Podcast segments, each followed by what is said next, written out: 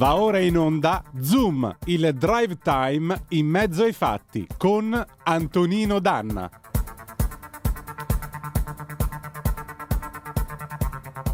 Mi sono fatto un chinotto on the rocks. Oh baby baby American bar. Sono stravolto, mi scoppia New York. Oh baby baby American blues. Aia, non ce la faccio più. Pazzi, la mafia non c'è. Oh baby baby American boss. Ho fatto un business da undici cents. Oh baby baby American big. Aia, non ce la faccio più. Te la do io l'America, te la do io. Tangerine and I at the brain the street. Happy day together, la libertà. Beautiful negro, Oculus Club. C'ho una buga on my money. Dio blada. Sesso, pizza party, good vibration. Rock e margarina, depravation. Riserve indiane, music hall.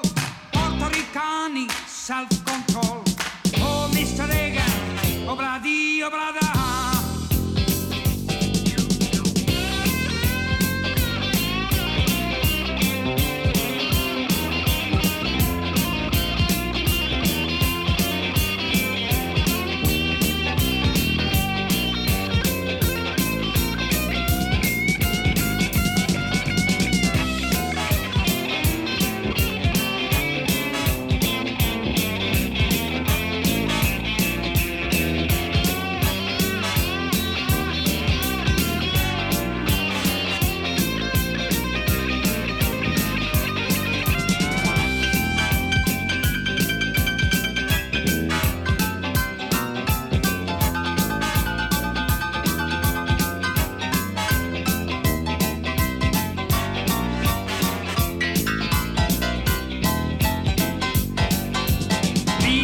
Fisico andando nel Bronx. Oh baby baby America strong. I pensionati vestiti da Kiss. Oh baby baby American miss. Aia, non ce la faccio più. Mi sono fatto un chinotto nel rocks. Oh baby baby American bar. Sono stravolto, mi scoppia New York. Oh baby baby American blues. Non ce la faccio più. Eh, eh, non ce la faccio. Eh, non ce la faccio più. Eh, eh, eh. Te la do io l'America, te la do io. Beppe Grillo con Te la do io l'America, quando Beppe Grillo faceva ridere. Abbiamo iniziato così la puntata di Zoom, è un piacere rivedere, oltre ad Antonino Danna, ma ormai quello è la consuetudine, il novizio Matteo De Sio. Eh, ma ormai non è più un novizio, qua abbiamo emesso già i primi voti, altro che... Amiche e amici miei, ma non dell'avventura, buonasera, siete sulle magiche, magiche, magiche onde di Radio Libertà, questo è Zoom, il drive time in mezzo ai fatti, io sono Antonino Danna e questa è la puntata di oggi, lunedì ventidue di gennaio dell'anno del Signore duemilaventiquattro. Voglio dare il benvenuto al nostro eh, Matteo De Sio che torna stasera, stasera ce l'ha da lui l'America perché... Da oggi vedremo se il lunedì, insomma, con quale cadenza avremo questa rubrica che si chiamerà Te la ridò io l'America, perché lui non è un comico, anche se ha un ottimo senso of humor, ma come sapete il nostro Matteo passa molto tempo negli Stati Uniti durante l'anno e quindi sarà la nostra guida nel corso di questa complicata, beh, complicata, insomma, diciamo che i risultati sembrerebbero quasi già scritti nelle stelle. Eh, questa corsa alla Casa Bianca che nel corso del duemilaventiquattro dovrebbe non, riserva- non riservare grossi colpi di scena, a meno che non succeda veramente di vedere Biden che corre nudo per i prati della Casa Bianca o cose di questo oh, genere. Anche se stasera io direi che la parola chiave di questa nostra chiacchierata è geriatria, però... Prima di arrivare a questo, Matteo, intanto bentornato. Grazie, un saluto anche ai telespettatori e ai radioascoltatori, e speriamo di non essere troppo comici, perché sennò finisce che divento politico come Grillo e Zelensky. Ma no, tanto fa già ridere quello che tra poco ci racconterai, ma non perché faccia ridere tu, ma sì, perché sì, fa ridere il contenuto. Purtroppo o per fortuna, questo lo vedremo, lo giudicherete voi tra poco. zero due nove due nove quattro sette due due due, se volete commentare questa nostra conversazione, tre quattro sei sei quattro due sette sette cinque sei, se volete dire la vostra attraverso la zappa o WhatsApp che dir vogliasi.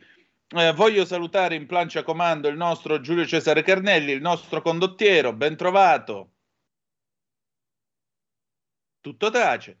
Eh, salutiamo Giulio Cesare Carnelli. Permettetemi, voglio salutare il comandante Franco Slau Viviani, detto Naccia, il quale è un nostro affezionato ascoltatore, ma io sono stato dalle sue parti nei giorni scorsi e prossimamente sentirete anche parlare di nuovo di lui. Qualcuno di voi lo ha ascoltato nel nostro documentario Il Mare Nero, andatelo a cercare nei podcast. Beh, siamo tornati sul luogo del delitto perché abbiamo altre cose da raccontarvi, ma non vi posso raccontare nulla per adesso. Eh, date il sangue, in ospedale serve sempre, salverete vite umane, chi salva una vita umana salva il mondo intero. Secondo, abbonatevi alla radio, la sentirete più vostra, andate su radio libertà punto net, cliccate su Sostienici e poi abbonati e troverete tutte le modalità per sentirci più vicini. Ultima cosa, i nostri amici e fratelli armeni del Nagorno-Karabakh, Artsakh, che dir vogliasi, li trovate sulla nostra pagina Facebook e lì trovate tutti i contatti per assistere eh, naturalmente questa comunità di persone che sono state cacciate dagli usurpatori azeri dopo aver vissuto per secoli in pace sulla loro terra. Allora, adesso entriamo in argomento, perché avete ascoltato appunto la sigla di Te la do io l'America, anno di grazia millenovecentottantuno, che eh, Beppe Grillo conduceva da par suo, perché appunto noi questa sera con il nostro Matteo De Sio, che molti di voi conoscono, per chi non lo sapesse Matteo De Sio è eh, un giovane eh, intellettuale, insomma lui è uno studioso di storia che si muove tra l'Italia e gli Stati Uniti, correggimi se sbaglio, sì. E in particolare appunto lui mh, spesso, diciamo così, è stato coautore di alcune ignobili farse nel corso di, queste, di questa trasmissione. Però scherzi a parte, Matteo, intanto tu eh, da dove arrivi in questo momento? Perché so che sei rientrato da qualche giorno, o mi sbaglio? Esatto, esatto, eh. Sono a Milano, finalmente tornato nel nostro bel paese, mm. nonostante il freddo, nonostante il freddo, però sono contento di essere tornato. Eh, mi pare che ora là faccia freddo. Esatto, meno cinque più o meno stavano la mattina, veramente. Però anche in America sì, comunque era, era un inverno, inverno per tutti, nonostante fosse il Maryland, che non era un, non è il freddo quello siderale che c'è nei territori vicino al Canada, che lì proprio qualcosa di invivibile. Ecco, facciamo finta di essere tutti quanti seduti eh, a Moncertino nel, nel locale da mia zia Santina. Allora te lo chiedo a nome di tutti, certo, quanti. Che sta succedendo a America? Che cosa succede negli Stati Uniti d'America? Allora, ora ci sono le, le primarie per, diciamo, avere una, un'opposizione decente a, al presidente Biden. E, nonostante, nonostante uno dei candidati, Trump, Donald Trump, abbia un, un ricorso de- della Corte Suprema che non si sa quindi se si potrà presentare ancora, nonostante siamo ormai a inizio, inizio duemilaventiquattro eh, come candidato alla, alla presidenza. Una roba simile alla burocrazia italiana, diciamo, alla più brutta burocrazia italiana, cioè non sapere se un candidato presidenziale può o non può presentarsi a primarie già iniziate, perché molti, molti candidati repubblicani si sono ritirati. Esatto, e, e tra l'altro la cosa che vorrei osservare è proprio questa. Um, tu dici Trump che si trova in una situazione, se vogliamo, berlusconiana, con la magistratura che è intervenuta, sapete che è sotto processo, le accuse sono di vario genere, soprattutto eh, due corti, uno è il Maryland, correggimi se sbaglio, l'altro non mi ricordo se fosse la Carolina o il Connecticut, uno dei due. Comunque, mi sembra sono... South Carolina. Mi sembra sì, South Carolina. Carolina. Eh, queste due corti a livello statale, a livello eh, quindi subnazionale, non a livello federale, che è esatto. quello che ovviamente ha l'ultima parola, però per i singoli stati hanno deciso che lui non si può presentare perché c'è un emendamento della Costituzione americana che fu votato dopo la guerra di secessione, quindi anche qui ora entriamo in un guazzabuglio giuridico che non finisce più. Eh, questo eh, emendamento approvato dopo la guerra di, ce- di secessione americana esclude dalle elezioni di ogni ordine e grado, ma segnatamente a quella Presidente degli Stati Uniti, chi abbia cospirato o comunque abbia guidato una sedizione, una rivolta contro lo Stato. Mm, il fatto è quanto è accaduto il sei di gennaio duemilaventuno, quando quel gruppo di scalmanati, tra cui lo sciamano, quello con le corna in testa, che tra l'altro era, eh, si disse in origine fosse un italo-americano, quelli della setta di QAnon, quel gruppo eh, di cui faceva parte l'ideologo di Trump, che ora io non mi ricordo più com'è che si chiamasse questo Bannon, qui, Bannon. Bannon, Steve Bannon, eh, questi qui hanno dato l'assalto al Campidoglio. C'è stato anche un morto, una, eh, un ex... Ehm, soldatessa appartenente all'aeronautica militare americana. È stato un momento nel quale la democrazia americana ha rischiato, fino a quando Trump non ha invitato le persone a defluire, ad abbandonare Capitol Hill, la collina del Campidoglio dove si trovano entrambi i rami del Parlamento, e rientrare alla base. Ora, eh, dopo quattro anni, Trump eh, con eh, ogni forza sta cercando la sua rivincita, e probabilmente l'avrà. Però ci sono queste questioni a livello dei singoli stati che devono essere affrontate dalla Corte Suprema. La Corte Suprema dirà la sua, se non sbaglio, eh, ai primi di febbraio dovrebbe essere questa decisione, se la memoria mi assiste, e naturalmente anche qui gli occhi puntati sono da parte di tutti i giuristi, perché il problema è l'interpretazione che in America si fa della Costituzione. Esistono due scuole di pensiero, generalmente, ora la riassumo in breve io. Una che dice che la Costituzione va interpretata letteralmente e quindi bisogna restare fissi alle parole dei padri fondatori, anno di grazia millesettecentottantasette. L'altra parte, invece, dei giuristi dice no, la Costituzione è vivente e quindi come tale deve essere aggiornata ai tempi in cui si vive, quindi non si può interpretare questo emendamento che fu voluto dopo la guerra di secessione americana, quindi dopo il milleottocentosessantacinque, non si può applicare un criterio del milleottocentosessantacinque a una situazione totalmente diversa, quale è quella del duemilaventiquattro. Finisco col dire che buona parte della maggioranza dei giudici, che sono nove, la Corte Suprema non è solo Corte di Cassazione, ma è anche Corte Costituzionale, a differenza nostra che le abbiamo separate.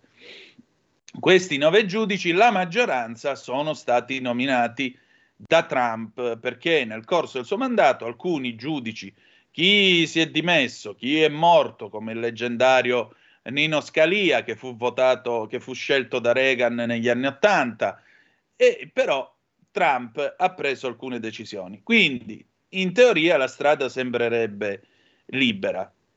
Oltre a questo, Trump, come dicevi giustamente tu, ha, sbar- ha sbaragliato tutti i suoi avversari, è rimasta solo Nikki Haley. Chi è questa qua? Eh, esatto, Nikki Haley è una è sempre una di quelle di, di quei politici che si formano in America prima a livello locale, viene dal South Carolina e mh, è, però è molto difficile, è molto difficile che anche una, un outsider possa, possa prendere il posto del ex presidente Trump, perché mh, non, nonostante tutto, anche leggendo online, anche guardando un po', cercando anche di, perché ovviamente bisogna, bisogna un po', purtroppo, eh, perché non basta solo la tua, la, l'impressione locale, anche leggendo online, guardando i notiziari, cercando anche di, mh, di informarsi bene, penso che la maggior parte identifichi eh, dei repubblicani, che quindi sono anche, ricordiamo sempre, che è il partito quello più vicino alle, alle idee di destra, e quindi è sempre il partito che bisogna tenere d'occhio. Eh, sono sempre tutti, la maggior parte dei sostenitori, comunque focalizzati sul fatto che debba essere Trump ad avere una sorta di quasi rivincita nei confronti di Biden, che molti, nonostante tutto, dei repubblicani pensano che, anche se non abbia eh, truccato, diciamo, le elezioni, siano state delle, sia stata comunque una vittoria molto molto fortunosa e, mh, e che possa essere facilmente, diciamo, ribal- non facilmente, però che comunque si possa ribaltare con, con le prossime elezioni del duemilaventiquattro. Senti, ma eh, la Haley, che eh, nel passato è stata ambasciatrice americana all'ONU, comunque mm-hmm. proprio con Trump, la Haley sta ponendo però un tema interessante. Dicevamo all'inizio, un po' scherzando, che la parola chiave è geriatria. Cioè, lei giustamente dice, da un lato c'è al momento un eh, presidente uscente che non ha ufficializzato ancora la sua decisione, però tenderebbe a ricandidarsi, e quindi potrebbe essere di nuovo uno scontro Trump-Biden nella rivincita del duemilaventi. Dall'altro lato lei ironizza sul fatto che Biden l'abbia scambiata per Nancy Pelosi, poi Biden pubblicamente, sapete che lui dà dei soprannomi, la chiama cervello d'uccello, cervello d'uccello, bird brain, perché Trump ha questi momenti, diciamo così, proprio per far presa sulla popolazione, e poi la, la prende in giro considerandola una, considerandola una ragazzina. Lei invece ribatte, vedete, mi ha scambiato per la Pelosi, qua abbiamo un ottantenne che si candida a fare il presidente degli Stati Uniti d'America, e gli ottantenni perdono di vigore, poi col tempo necessariamente le facoltà mentali si vanno ad appannare. Ora, eh, qui la stiamo buttando sull'età. Reagan fu eletto che aveva una settantina d'anni, esattamente come Trump, solo che Reagan fece due mandati di fila. Qui noi ci troviamo Trump a settantasette anni, che rischia di finire a ottantuno ottantadue. Esatto. E qui si stanno ponendo dei problemi non da poco, perché voglio dire, un uomo così, se gli viene un infarto, se gli viene qualcosa, chi è che poi si trova a gestire l'arsenale nucleare, a prendere decisioni? Esatto, perché poi appunto c'è sempre la questione del vicepresidente. L'ex eh. vicepresidente di Trump, diciamo che lo ha, tra virgolette, tradito, soprattutto dopo i fatti del, del sei gennaio, e, e quindi bisogna capire, bisogna eh, quasi confidare, sperare che il vicepresidente sia comunque, in questo caso bisogna stare molto attenti, sia per, per Biden, quindi con Kamala, sia per Trump, con il suo vicepresidente, capire chi sarà e in qualche modo fidarsi, perché noi non, noi non auguriamo niente, però ogni volta, ogni volta bisogna comunque calcolare il, lo scenario peggiore. E, quindi bisogna sempre pensare, voi affidereste le, le armi nucleari e l'esercito, che in questo momento rimane il, il più forte? In questo momento l'economia, anche, magari qualcuno può pensare che non sarà più forte, ma comunque in qualche modo, se succede una bolla lì, si ripercuote qui in Europa. Qualunque cosa, qualunque cosa succeda, bisogna sempre pensare allo scenario peggiore. Voi dareste le armi nucleari e anche il controllo di quello che succede nella vostra vita quotidiana a Kamala Harris o al vicepresidente Trump? Quello bisogna sempre tenere in considerazione. L'altra cosa è che vediamo comunque quanto Uh, sta scendendo comunque anche lì il dibattito, no? Perché comunque sono attacchi personali uh, che uh, diciamo che non, non, non ci piace, tra virgolette, no? No, a noi che ne parliamo, perché non, non c'è neanche tanto da analizzare, cioè, possiamo riderci su, però la risata dura due secondi. Certo. Non c'è qualcosa, diciamo, che possiamo uh, di cui possiamo parlare, perché ormai anche i programmi, diciamo, Eh, sembrano quasi discussi molto meno che non gli insulti ad persona. Eh, l'altra cosa è che mh, eh, Trump fa sempre così, come dici tu, anche quando parlò del muro del Messico, che ovviamente poi non è che, non è che poteva permettersi di costruire il muro, eh, e anche quando cominciò, la, eh, fu bellissimo, no? I video che c'erano all'inizio della sua campagna elettorale nel duemilaquindici, che parlò di Cina, Cina, Cina. Ovviamente non è che potesse fare eh, qualcosa contro la Cina, ma per ricordare, è per metterci in, in testa che comunque, ed è questa una cosa che possiamo constatare, diciamo che la Cina uh, è il nostro, tra virgolette, nemico economico. Cioè, non c'è nessun, non c'è per fortuna una battaglia politica ancora, però è il nemico economico nel senso che è, è, l'altro, è l'altra parte dello schieramento. Sì, aggiungerei una cosa, mentre nel primo, nel primo mandato lui aveva questa idea muscolare che poi alla fine non ha fatto guerra a nessuno e, e l'America comunque ha tenuto il mondo più o meno a freno, eh, qua il problema adesso che si pone è che io non vorrei che lui venisse eletto a furor di popolo, cosa che probabilmente succederà, per poi passare quattro anni a lagnarsi e non fare niente. Perché questo è il serio rischio che io vedo nella rielezione di Trump, uno che passa il tempo a vendicarsi in fondo di chi gli ha fatto un torto, di chi gli è mancato, di chi non gli ha dato sostegno. Mm, l'altra cosa che notavo mentre tu parlavi, il vicepresidente di Trump, io credo che chiunque scelga di fare il vicepresidente di Trump deve sapere, e probabilmente sa, che è costretta a un bacio della morte, perché esatto. Domani se Trump eh, dovesse cambiare idea o dovesse fare qualcosa, se lo appoggiasse la sua carriera sarebbe finita, e se non lo appoggiasse sarebbe finita lo stesso, perché Trump farà il suo mandato certamente, tutto quello che volete, ma comunque resterà a influenzare finché sarà in vita il Partito Repubblicano, io credo. Tu che ne pensi? Sì. sì, e in più c'è la questione che eh, l'apparato repubblicano del partito comunque eh, spera sempre, diciamo che la speranza era questa in queste primarie, che poi non si è, eh, una speranza che non si è concretizzata, cioè di andare oltre eh, l'ex presidente Trump, perché eh, in qualche modo eh, era, più, era più un qualcosa basato sulla propria persona che i, idee politiche, no? Che rispecchiavano sì. anche nel resto del partito, perché solitamente ogni volta quando uno guarda le, le primarie anche degli altri partiti, anche negli anni passati, no, più o meno c'erano qualche punto di congiunzione nei programmi, se era nello stesso partito, eh, e soprattutto il, il candidato vincitore per cercare anche di sia di tenersi buona la base del partito, sia di prendere i voti de, degli altri elettori, si prendeva anche Uh, i punti del programma dei candidati alle primarie sconfitti. Trump invece magari nominalmente lo faceva per far contenti uh, gli altri candidati sconfitti, ma nessuno ha mai visto discutere Trump di qualcosa, uh, di qualche punto dei candidati passati. Quindi sì, è, come se fosse, è come se fosse un'entità staccata rispetto al partito, cioè usa Uh, che, e questo può piacere o non piacere, dipende, diciamo, se, se vi piace come figura uh, politica o non Trump. Uh, usa il Partito Repubblicano per arrivare alla presidenza, ma non è dentro le dinamiche del Partito Repubblicano, e quindi ovviamente ci può stare che ci sia qualche risentimento all'interno della struttura, diciamo, de, de, del partito. Esattamente, aggiungerei anche un'altra cosa. Uh, dovrà trovare comunque un... Uh, come possiamo dire, so che è un'espressione un pochettino dura, ma un utile idiota che sia il suo uh, running mate, cioè compagno esatto. di corsa, che diventerà necessariamente il vicepresidente degli Stati Uniti.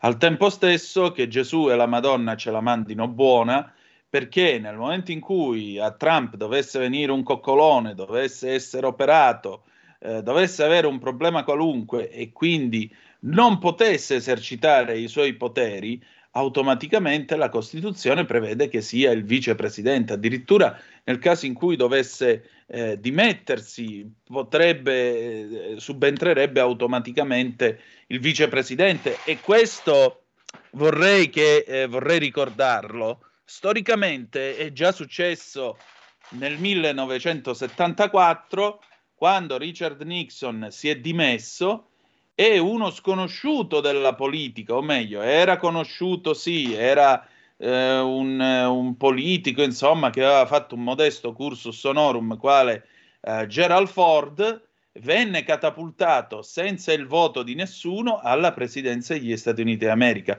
Quella volta è andata bene perché Ford dimostrò di essere comunque un buon presidente, lui è stato the mender, è stato quello che ha curato l'America dalle ferite del Watergate, ma il problema è, ce l'abbiamo adesso un altro Gerald Ford? Io temo e credo di no. E ricordiamoci sempre che in America si vota, anche se sono democratici o repubblicani, comunque si vota la persona, quindi è un'elezione Grazie. diretta, persona, cioè sulla persona. Quindi questi si trovano magari che uno dei due, uno dei due presidenti, chiunque sia, no? O Biden o Trump, o incredibilmente altri, altri candidati che vincono, comunque si trovano una terza persona, una seconda persona che non ha niente a che fare magari con, con, con quello che non solo eh, l'altra parte politica, no? Ma la stessa base, perché non è detto che tutte le idee del vicepresidente combacino con quelle del presidente. E come dicevi tu, l'altra cosa del, appunto, eh, del bacio della morte è che appunto eh, ricordiamoci sempre che molte persone eh, di destra o comunque eh, conservatrici in America che magari sostengono Trump eh, non è detto che poi eh, sostengano questa nuova persona, questo nuovo vicepresidente, perché è tutto basato appunto sulla persona de, di Donald Trump, che c'è molto questo Uh, culto, diciamo, anche della personalità, perché sì, l'ha costruito. Ogni, ogni se si guardano anche, diciamo, i video della propaganda, è sempre comunque uh, basato sulla sua persona, neanche sulle sue idee. Quindi, cioè, alla fine uh, noi ne parleremo in futuro delle, delle idee del, del presidente Trump, però uh, diciamo che uh, sarà un bacio della morte perché perché, come dicevo prima, il, la base del partito in realtà non è che ami troppo eh, Donald Trump. E in più, nel caso andasse male la presidenza Trump, eh, e lui essendo il vicepresidente, essendo eh, quindi uno dei volti della, della presidenza, non è detto che poi dopo possa continuare la sua vita politica. Probabilmente anche se andasse bene la presidenza, perché è tutta basata su Donald Trump e non su di lui. Senti, un'ultima cosa, perché ho ancora una ventina di secondi. Certo. Eh, qual è il mood della gente in questo momento? Secondo, tu lo faresti il running mate di Trump? Io ti confesso di no. No, non farei il running Nemmeno mate di io. Trump, perché innanzitutto non voglio...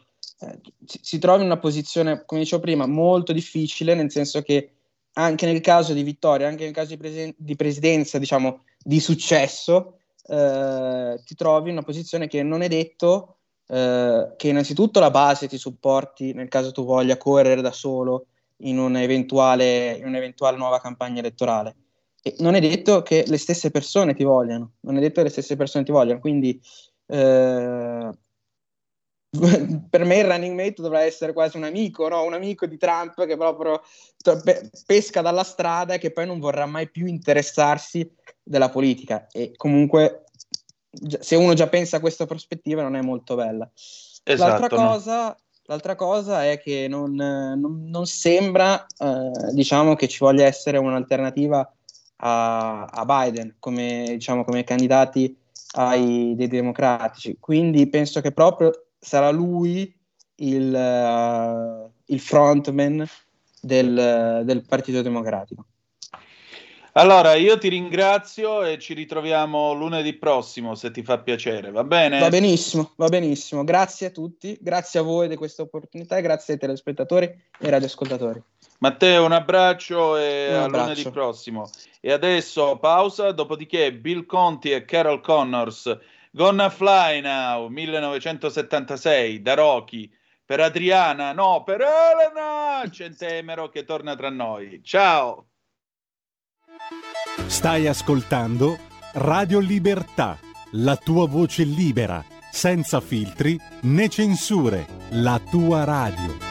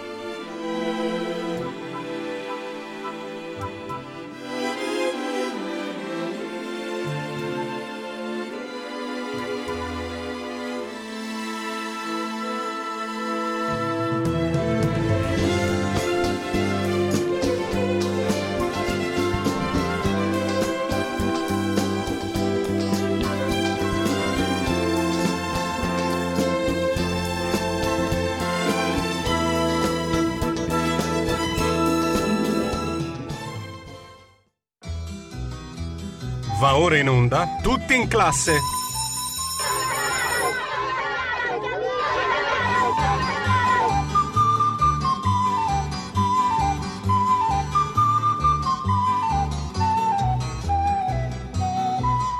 E la linea torna subito ad Antonino Danna.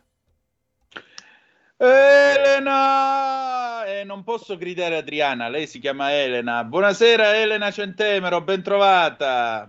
Buonasera, buonasera Antonino, buonasera a tutti quelli che ci stanno ascoltando, ma io mi aspettavo la solita canzone di inizio, di dedica. Come eh, ma infatti ho abbiamo... messo Gonna Fly Now da Rocky, perché stasera parliamo degli schiaffoni che hanno preso i presidi. Ci stava, scusa. Insomma, e beh, veramente non dovrebbe starci, non dovrebbero picchiare i presidi e soprattutto non dovrebbero non, i genitori non dovrebbero andare a contestare il ministro Valditara per il cinque in condotta a chi ha occupato e sfasciato tutto al liceo Tasso, perché questo è l'argomento. Però prometto che la prossima volta metterò una canzone apposita, eh, garantito. Prendo questo impegno pubblicamente. Grazie, ringrazio. Merci beaucoup. Eh, allora, noi questa sera ci ritroviamo, torniamo a parlare di scuola e parliamo appunto di disciplina, oltre che di merito. E qui le cose non stanno andando bene, o meglio... Le cose, diciamo, che hanno subito degli intoppi, perché io trovo francamente eh, assurdo che intanto continuino le occupazioni. Io le occupazioni le vedevo fare trent'anni fa, quando ero io al liceo. Possibile che qui si continua a fare occupazione, Elena? Beh, il clima politico sembra essere riportato indietro di molti anni. Lo scontro politico che noi vediamo eh, in questo momento tra destra e sinistra, eh, con toni che ha aggi- raggiunto veramente dei toni indecorosi, trova spazio anche all'interno della scuola, anche se, soprattutto se pensiamo ad esempio dal liceo Tasso di Roma, da chi è frequentato sostanzialmente, per cui io trovo che sia veramente il frutto anche di quello che noi stiamo vivendo in questo momento, di fronte ad un governo di, di centrodestra che sta facendo delle cose importanti, soprattutto nel mondo della scuola grazie al ministro Valditara, che sta rimettendo ordine, sta ridando valore al, al comportamento, eh, al rispetto delle regole. Ecco subito che si devia in modo anche ingiustificato rispetto a quello che dovrebbe essere il comportamento, cioè ciò che dovrebbe fare una scuola. La scuola è, è il luogo dove gli studenti vanno per imparare, per eh, apprendere, eh, per crescere la loro formazione, per crescere come persone anche nel rispetto appunto delle, di quelle che sono le regole di una convivenza civile no, normale. Invece si strumentalizza sempre tutto, si torna sempre, sembra, sembra che siamo ritornati agli anni settanta. Sì, appunto, anche perché la cosa grave è che centosettanta studenti che avevano voglia di fare casino hanno creato danni che adesso devono ripagare tutti gli altri, per un totale di mille studenti in quel del, del liceo Tasso di Roma. E la cosa ancora più particolare è che c'è un eh, preside che viene contestato addirittura dai genitori degli studenti, cioè che hanno voglia di revival di quando nel sessantotto protestavano loro, non gli è bastato una volta sola, abbiamo pure gli adulti che fanno i contestatori insieme ai figli. Secondo me qui è saltato qualcosa. Ah, ti ripeto, è frutto di, una, di uno scontro secondo me molto, molto acceso in questo momento e di una... sinistra che vuole cerca per ritrovare un'identità di tornare a quelle che erano le battaglie appunto del, del, dal sessantotto e degli anni settanta. Facciamo, chiariamo una cosa, cioè chiariamo alcune cose. Eh, innanzitutto tutti gli studenti hanno il diritto eh, di fare lezione e mi sembra che questo diritto non sia stato rispettato, nel senso esatto. Che se noi sosteniamo il diritto di, con, di diciamo di contestare, chiamiamolo così, diritto di contestare, dobbiamo anche però rispettare e far sì che questo diritto si contemperi ha il diritto di stare in classe e di fare lezione regolarmente. E quindi quando usiamo il termine contestazione perché è stato usato questo termine, però gli studenti avevano, diciamo, hanno contestato, hanno fatto questa occupazione della scuola e hanno contestato eh, perché volevano appunto effettuare delle, delle lezioni, adesso non mi ricordo neanche il termine perché è talmente eh, diciamo cervellotico che non, non, non me lo ricordo. Una volta si diceva autogestione.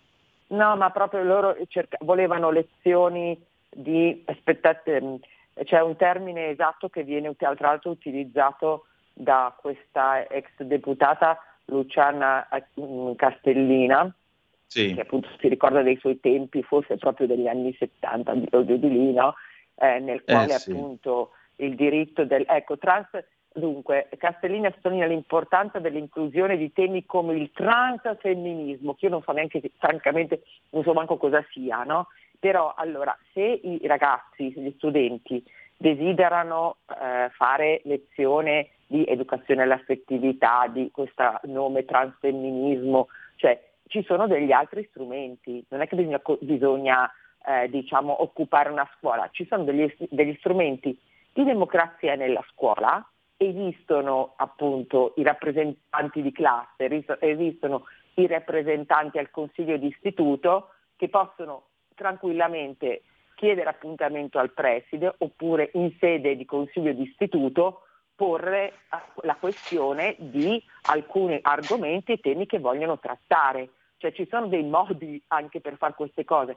Nel mio consiglio di istituto i ragazzi che hanno gli studenti che sono rappresentanti Eh, ogni, setti- ogni due settimane vengono da me e mi dicono ciò che, des- che eh, ritengono eh, di voler fare, no? A scuola, sì. se- se- anche le- i disservizi che ci possono essere in una scuola, no? E insieme poi nel Consiglio di Istituto democraticamente, parlandosi in modo tranquillo, sereno, discutendo, affrontando la- la- le questioni con eh, ehm, profondità, si arriva ad una decisione, ma questo mi sembra assolutamente fuori luogo. Io credo che ci sia una, una, proprio una deriva eh, fortissima e anche una strumentalizzazione politica, perché poi il caso è stato eh, anche, eh, in questo caso, in questa vicenda è stata anche sottolineata la presenza di un, di un esponente eh, del Partito Democratico che è il genitore di uno di questi studenti, che sono, sono studenti, una studentessa, no?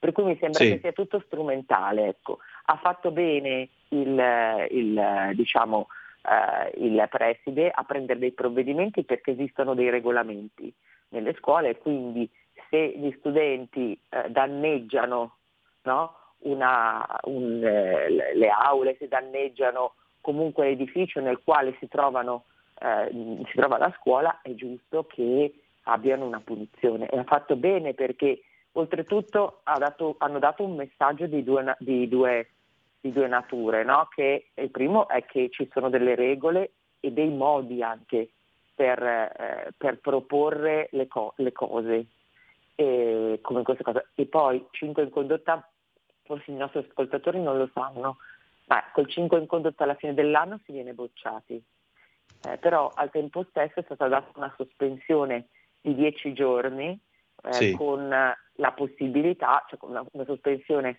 con solo due giorni di non frequenti, gli altri giorni invece i ragazzi dovranno leggere e commentare, un, fare una, diciamo una, un elaborato, adesso nella forma non lo so perché non so esattamente cosa sia stato deciso dal, poi dal, diciamo, dal consiglio di classe, dal collegio dei docenti e così via, eh, ma eh, per, per farli riflettere. Devo anche sottolineare una cosa, che se la sospensione fosse stata superiore a quattordici giorni, se fosse stata quindici giorni, i ragazzi non sarebbero stati ammessi allo scrutinio. Quindi la decisione comunque è una decisione che è severa, giustamente, eh, e dall'altra parte però lascia aperta la possibilità a questi studenti comunque di riparare, nel senso che viene data comunque loro la, la possibilità comunque di continuare tranquillamente eh, l'anno scolastico e di dar vita anche dei comportamenti che siano più rispettosi nei confronti della scuola e nei confronti degli altri studenti. Ecco, questo è un po', è un po' il, diciamo, quello che io penso, e non solo, cioè questa cioè, abbiamo, io ho sentito anche delle trasmissioni radiofoniche ehm, su, che, in cui proprio non comprendo perché eh, ci sia questa accanirsi contro un provvedimento che è assolutamente legittimo e che oltretutto è un provvedimento anche eh, di, eh, che permette agli studenti di, diciamo, di eh, riparare quello che hanno fatto. Probabilmente questi studenti non si rendono veramente conto di, del modo in cui hanno agito, proprio perché non hanno percorso le vie delle, democratiche, no? E questo è il punto vero che noi dobbiamo tenere presente. Probabilmente hanno alle spalle anche delle famiglie eh, che eh, li spingono in questa direzione. Tra l'altro parliamo di danni. Giulio Cesare, puoi mostrare la fotografia di questa motocicletta, per favore? La faccio vedere ai nostri ascoltatori, tu sei al telefono, poi te la giro. Allora, nel millenovecentonovantatré novantaquattro io ho visto uno in sella a questa motocicletta, l'Aprilia erre ics centoventicinque, che era che è una motocicletta da fuoristrada che si portava con la patente, quindi col centoventicinque, eh, l'ho visto scorazzare e saltare su e giù per i corridoi del mio liceo. Tra l'altro, a un certo punto c'erano tre gradini per scendere giù e arrivare al piano delle aule. Quindi lui con, la, con l'erre ics centoventicinque, con le ruote sporche di fango, che lasciarono il segno per giorni sul pavimento, saltò le tre scale, arrivò in fondo, tornò indietro e saltò di nuovo. Per un totale di non ricordo quanti danni alla fine dell'occupazione. A te quanto è toccato conteggiare di danni da occupazione nella tua carriera di dirigente scolastico? Ma devo dire che i miei studenti, eh, cioè io non ho mai avuto occupazione, i miei studenti sono degli studenti che comunque sono rispettosi eh, della, diciamo della, della scuola e che agiscono in modo sempre, eh, come dire, attraverso il dialogo, cioè fanno, chiedono, eh, sono propositivi. Ecco, que- quello che manca in tutta questa vice- vicenda è l'aspetto propositivo, cioè ho bisogno, sì. A parte il fatto di eh, chiedere appunto l'inserimento nei programmi scolastici del transfemminismo, francamente se i ragazzi stessero in classe un pochettino più a studiare facendo le, mh, Come si, dice, come si diceva alla nostra epoca, ma te, eh, leggere, scrivere, far di conto, cioè se facessero, eh. se, ecco, forse sarebbe bene, no? Però al di là di questo è proprio una strumentalizzazione politica questo, a mio giudizio, no? Sì. Perché innanzitutto sì. I programmi sono programmi ministeriali, cioè quindi nel senso che esistono delle indicazioni, delle linee guida nazionali e quelle sono, non è che una scuola può decidere inserisco qui, posso fare una, una, una materia, possono fare delle attività, ma c'è modo e modo per, li, per chiedere. Allora io credo proprio che si tratti di una questione, di una strumentalizzazione mh, decisamente, visto anche l'argomento, di natura politica, e questo non mi piace perché la politica deve stare fuori dalla scuola. Elena, io ti leggo una notiziola, a parte il fatto che sono pienamente d'accordo con te, una notiziola da fanpage punto it che mh, ti avevo già segnalato in previsione della nostra conversazione. Parla il preside picchiato dal padre di una studentessa, c'è un problema di rispetto dei ruoli. Stiamo parlando del dirigente del liceo scientifico Scorza di Cosenza, che ha denunciato di essere stato colpito da uno schiaffo da parte del padre di un'alunna. E lui ha detto a Fanpage: negli ultimi tempi gli animi sono un po' esasperati, c'è un problema di rispetto dei ruoli che è stato acuito dal Covid perché la didattica a distanza ha comportato una visione distorta da parte dei genitori. Chi è questo professore? Il professor Aldo Trecroci, che se permettete io saluto con affetto, non lo conosco ma merita credo il mio rispetto. eh, Aldo Trecroci, dirigente del liceo scientifico G B Scorza di Cosenza, che è stato aggredito dal padre di una studentessa. Sinceramente non mi aspettavo questa bufera mediatica, ha detto il professore, perché secondo la sua dec- versione il genitore l'avrebbe tramortito con uno schiaffo proprio tra le mura della scuola, alla presenza degli altri testimoni, perché mh, in pratica questo padre così infuriato contestava il mancato inserimento della figlia in un progetto P C T O, cioè l'ex alternanza scuola-lavoro. Poi i protagonisti della vicenda avrebbero guadagnato l'uscita, ma la lite sarebbe continuata anche fuori in corridoio, appunto, dove, dove sarebbe culminata con l'aggressione fisica. Sullo schiaffo non ci sarebbero dubbi, continua Fanpage. Il presunto aggressore, infatti, si è recato spontaneamente in caserma per chiarire le circostanze della vicenda. In quell'occasione avrebbe ammesso di aver tirato uno schiaffo in volto al professor Trecroci, che peraltro ha sessantasei anni ed è dirigente scolastico da undici e prossimo alla pensione. Lo si ribadisce anche in un comunicato diramato proprio dal legale del presunto aggressore, Cristiano Cristiano, avvocato del Foro di Cosenza, che definisce il gesto, in accordo col suo assistito, esecrabile. Ora, io non entro sulle motivazioni, però mi pare che qui... Non ci sono, eh. cioè che non ci sono, cioè nel senso che... Appunto. Eh, cioè non ci sono, cioè innanzitutto non comprendo perché un genitore debba dare uno schiaffo a un dirigente scolastico che, ricordo, è un pubblico ufficiale, ok? Ecco.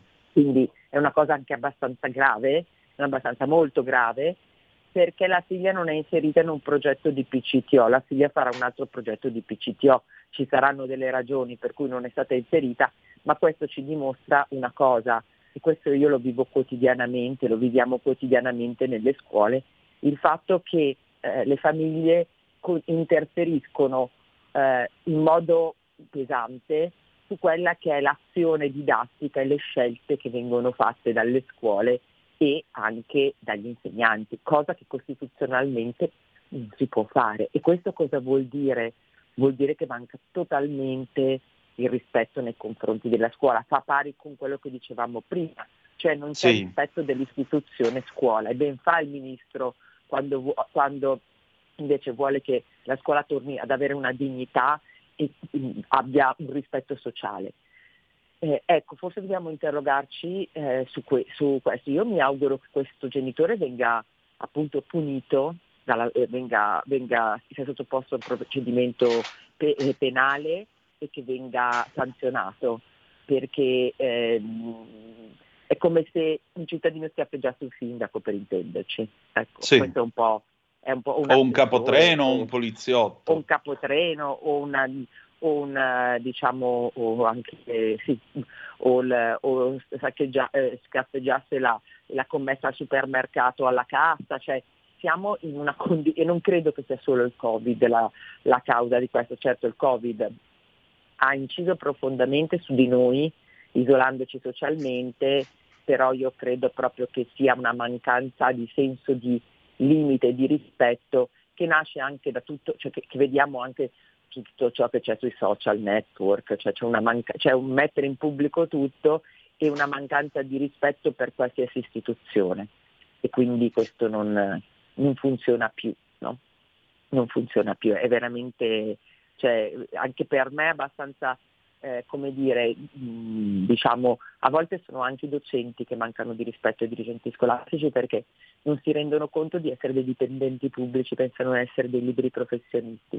E questo anche per i genitori, cioè pensano di fare un po' come si fa al bar quando c'è la partita di calcio, che tutti siamo allenatori, ecco, loro sono tutti i docenti, si permettono di interferire sull'azione di una scuola, di un docente o di un dirigente scolastico. Questo non va proprio bene. Elena, perdonami, tu sei una persona, mi pare di aver capito, insomma, in tutti questi anni eh, a fare la radio assieme, eh, tu sei una persona, insomma, precisa, che ragiona in maniera di impegno, di puntualità, di serietà professionale. Sei una persona ovviamente educata, hai giustamente i tuoi modi civili e tratti con le persone di tutti i tipi. Però a maggior ragione io ti chiedo, a te mai capitato di aver rischiato situazioni del genere? Guarda, io ho di recente ehm, vissuto una situazione Eh, che trovo ehm, che trovo veramente indicativa di quello che sta succedendo ai, in molte scuole ai nostri ragazzi. E, mh, diciamo che nella, nell'area in cui eh, ci sono, cioè la mia scuola, ci sono altre scuole e dei, sì. dei ragazzi si formano dei gruppi, no? Eh, dei gruppi anche mh, di di ragazzi che non sono proprio, come dire, che sono anche abbastanza pericolosi, e che, mh, come di, che eh, fanno proprio, sono proprio un branco. E, mh, c'è capitato che eh, ci fosse al di fuori proprio della, della, del cancello della scuola, che è stato riferito proprio che una, uno studente è stato, eh, ci sono picchiati tra due studenti, e, e anche la fermata del pullman. Queste sono cose che stanno succedendo sempre di più. E a me è capitato di intervenire, sono stata insultata, ma questo non è importante, cioè di per sé, perché non mi, ma mi, fa, mi fa proprio impressione che, si, che, che ci siano, cioè, che ci siano queste bande, chiamiamole così, di ragazzi che eh, agiscono in modo violento e spaventano gli altri ragazzi che non hanno il coraggio di dire, di parlare. Questa è una situazione veramente difficile dal punto di vista educativo. Nel parcheggio di una scuola vicina a casa mia, cioè vicino, a, sì, vicino alla, diciamo, alla mia scuola, non alla mia scuola, sono state trava- trovate le gomme delle macchine di alcuni docenti tagliate. Quindi qualcosa che non funziona c'è. c'è. E in questo devo dire che è molto importante che ci siano le forze dell'ordine che intervengono. Intervengono, che presidino, che siano vicini alle scuole, alle entrate, alle uscite, perché stanno succedendo degli episodi ma ne, eh, degli episodi veramente gravi che mettono a rischio molti ragazzi. Immagino. E del resto le cronache non mancano di raccontarci. Sai, questa Abbiamo, storia cominciò diciassette abbiamo, anni abbiamo fa. Bisogno di, abbiamo bisogno Dimmi. di più presenza di forze dell'ordine, di più presenza di forze dell'ordine, di polizia locale dove ci sono le scuole. Sì. Abbiamo bisogno di questo. E abbiamo bisogno, però sai qual è il fatto? È che l'educazione non te la devono insegnare i carabinieri. Però intanto c'è un eh. controllo almeno, almeno c'è è un vero. controllo, c'è una presenza, è molto importante, perché stiamo vivendo delle situazioni davvero brutte per i ragazzi, soprattutto per i piccoli, perché i piccoli non si sanno difendere. Certo. Senti, ma questi fenomeni che fanno queste cose, anziché fargli la ramanzina, la predica, ma perché non li si manda ai servizi sociali o a lavorare ai lavori socialmente utili insieme agli operatori ecologici, insieme a quelli che stendono l'asfalto per strada e così via? Il lavoro generalmente redime. Guarda, eh, mandarli ai servizi sociali eh, eh, credo che sia una strada molto importante. Eh, c'è anche il tema della responsabilità, nel senso che se tu ma cioè servizio sociale, per esempio, non so, alla mensa dei poveri può andare bene, ma se tu li mandi ad asfaltare la strada, i ragazzi sono comunque sotto la responsabilità della scuola e quindi è, è diciamo eh, di, mh, pericoloso dal punto di vista delle, delle, diciamo, della responsabilità. Ma ci sono tanti bei servizi sociali, come quello appunto di poter andare a lavorare, a lavorare, a fare a, eh, giorni di sospensione, ad esempio nei centri diurni dove ci sono i, i ragazzi disabili, piuttosto che eh, appunto, come ti dicevo prima, eh, nella mensa dei poveri, cioè che vedano la rea- del, delle realtà che possano anche cambiare il, la, loro, la loro sensibilità. Ecco, questo io lo vedo molto importante, molto molto. Sicuramente. Elena, senti, io ti confesso che ammetto di sentire un senso di sconfitta nella tua voce. Forse non dovrei dirlo, forse sono un po' indelicato, ma ti sento un po' sconfitta stasera. No, no, no, è, è bene avere la... Non sconfitta, delusa, avere... ecco. No, è bene avere la foto... Non è una delusione, è realismo, è bene essere davanti alla realtà, e questo realismo ti fa dire che ha ragione il ministro quando interviene dicendo che, è import- che bisogna insegnare il rispetto delle regole. Le regole ci sono, ma servono per vivere insieme, per vivere bene. Ecco, la scuola si è un po' dimenticata di questo. C'è stato troppo sì. buonismo in questi anni. E quindi non è, è proprio il dire, quando, cioè la realtà è questa. Allora, rispetto alla realtà, eh, io credo che non si possa più fare quello, cioè altro che con, con andare a, a occupare la scuola. Esattamente il contrario, la scuola deve diventare un luogo di serenità, serio, di democrazia. La contestazione non è democrazia. La contestazione è quando lede il diritto di un altro e quando dis- eh, rompe eh, la, diciamo, la, la scuola, no? Nel senso che appunto ci sono anche dei danni materiali, non è democrazia. Non possiamo farla passare come democrazia, perché la scuola ha tutti gli strumenti democratici, bisogna volerli usare e in questo caso non li si è usati, i ragazzi non li hanno usati ed è veramente una cosa veramente brutta questa, veramente brutta, perché chi a sinistra parla di democrazia fa esattamente il contrario, esattamente il contrario. È vero, e, e i problemi nel millenovecentosessantotto cominciarono proprio così, parlando in maniera sbagliata di democrazia a scuola. E poi si arriva al terrorismo, cioè non è che sono, eh, insomma... Eh, abbiamo già dato, grazie.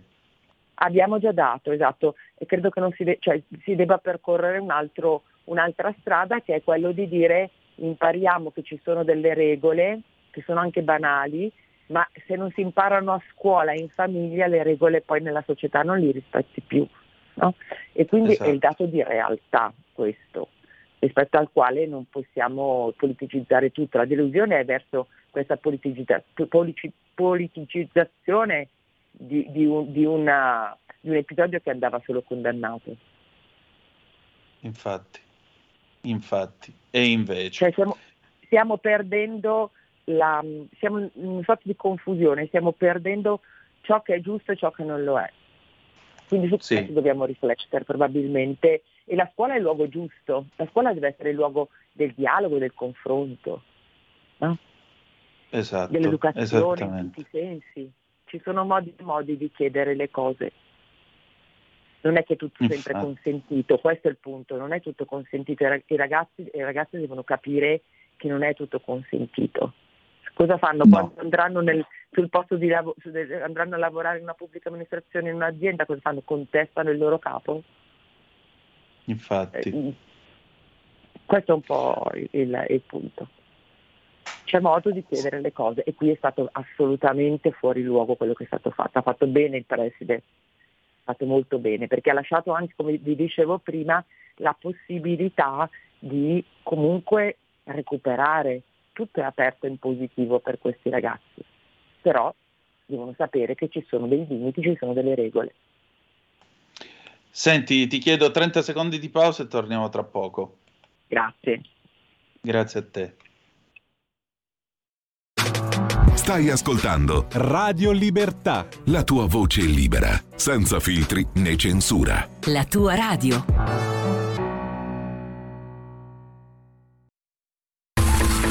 Ehi tu, non trovi più il segnale di Radio Libertà sulla tua radio D A B? Non disperarti, risintonizza! Sì, ma come? È facile, tasto menu, poi scegli il tasto corrispondente alla ricerca automatica dei canali, attendi qualche minuto e tutte le stazioni D A B della tua zona saranno disponibili.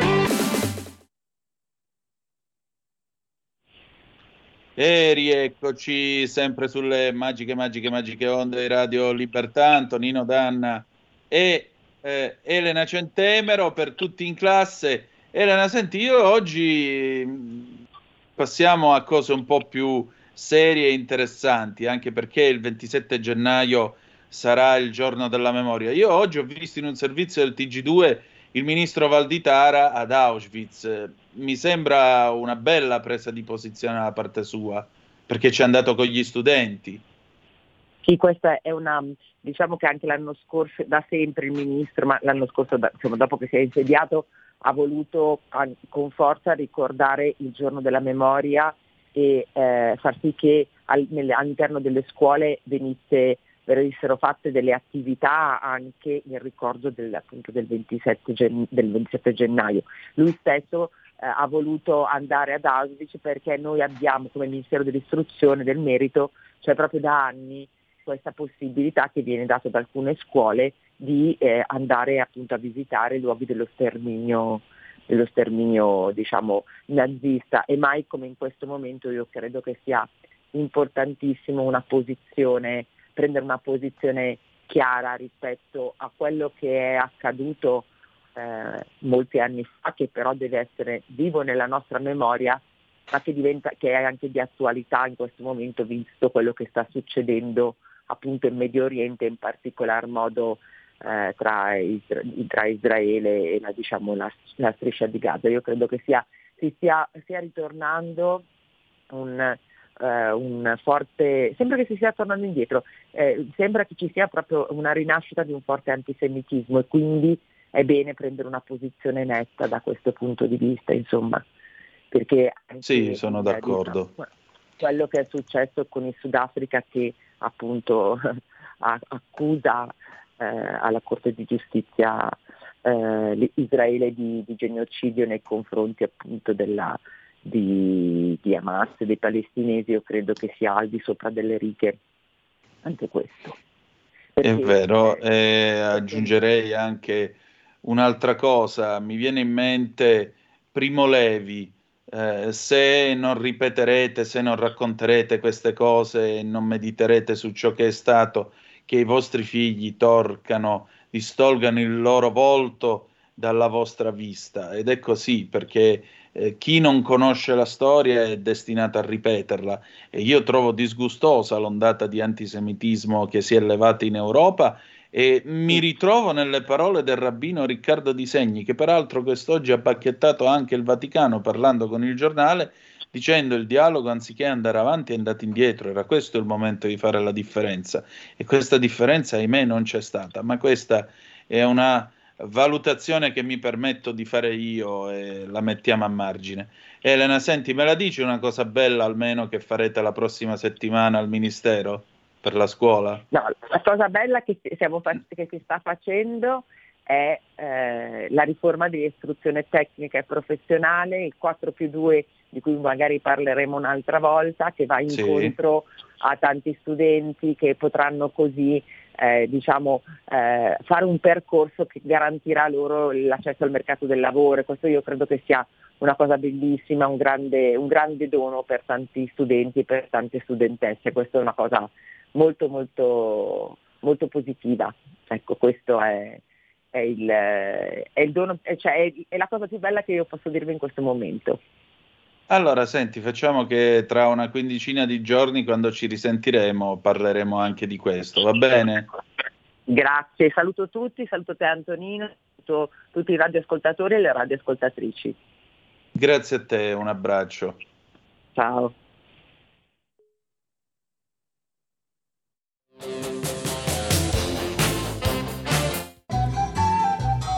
Avete ascoltato Tutti in classe.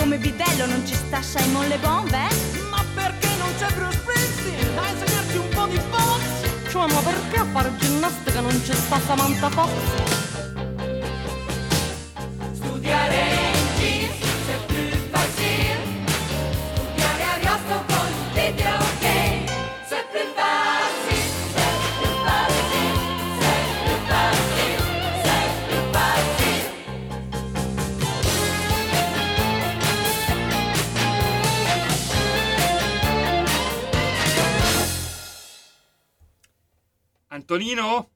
Due! Ah, a me due! A me due! Lo sai che io...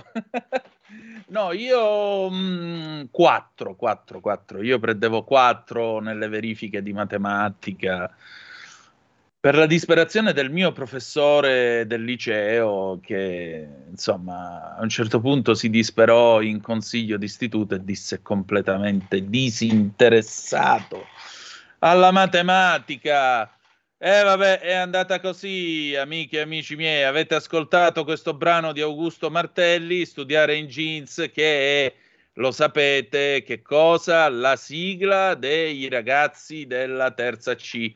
Siete sempre sulle magiche, magiche, magiche onde di Radio Libertà, le diciannove e dieci minuti in questo momento, Zoom il drive time in mezzo ai fatti.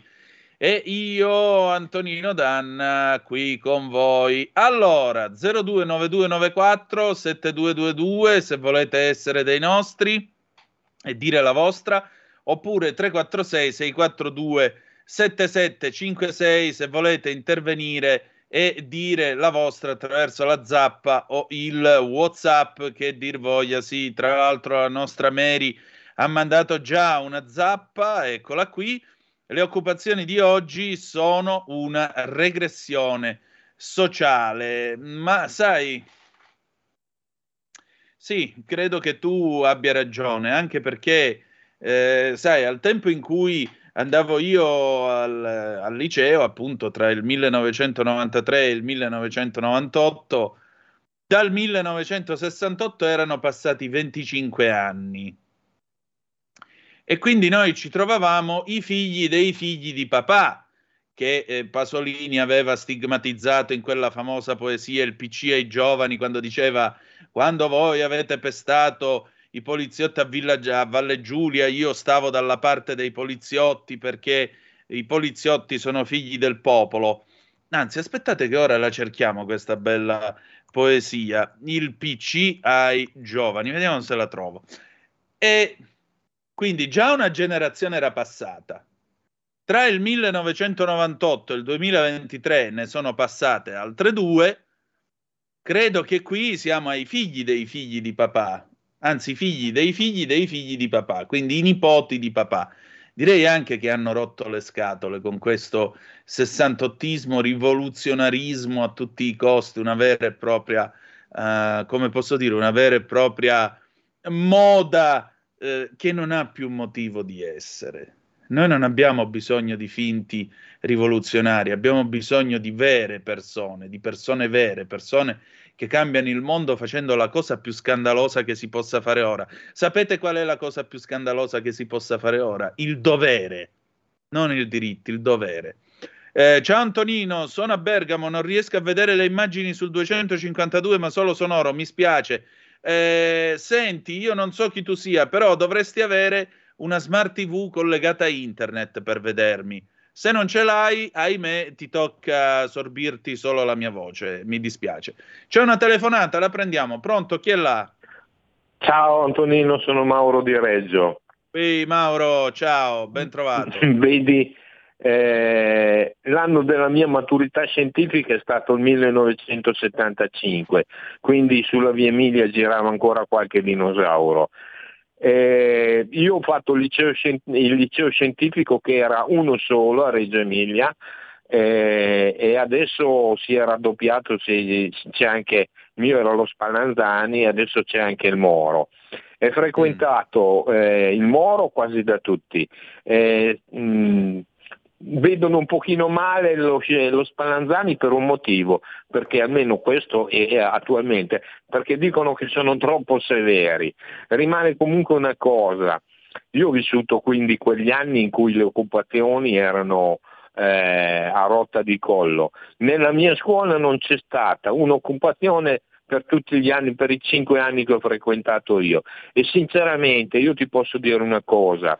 Io sono stato, mio padre lavorava in comune, eh, io sono stato in una classe dove c'era avvoc- figli di avvocati, di medici, di notai, di tutti, però eh, siamo riusciti a legare tutti assieme, e effettivamente quando c'era bisogno, eh, uno magari era un po' scarso in matematica, io me la sono sempre cavata bene, al contrario tuo, eh, mh, si studiava insieme così, c'era uno spirito veramente diverso. Voglio solo dirti una cosa, mm. secondo me se una pianta giovane cresce storta, se ci metti una bacchetta, ci leghi una bacchetta, la piantina alla fine cresce e cresce dritta. Se però purtroppo la prendi quando è già, passa, è già passato il suo tempo, ha degli anni ed è storta, purtroppo che si storta. Quelle, quelle cose che succedono nella scuola oggi come oggi mi dicono solo una cosa, che si è veramente deragliato totalmente da quello che la chiamano democrazia, ma la democrazia può essere anche come un binario, cioè ha dei limiti, perché non puoi andare fuori, altrimenti è caos e anarchia totale. E ti dico sinceramente, io ho guardato un pochino di tabelle, nel millenovecentosettantasette lo Stato in italiano investiva ancora il ventuno per cento, cosa che non sta facendo adesso. E c'era, ho fatto la scuola io con dei professori di oltre sessanta anni e non c'era il sei politico, il sei cerchiato. Due materie che rimandavano, che non fossero state latino-matematica, eh, perché altrimenti saltavi l'anno. Adesso invece passa tutto, non va bene, ciao.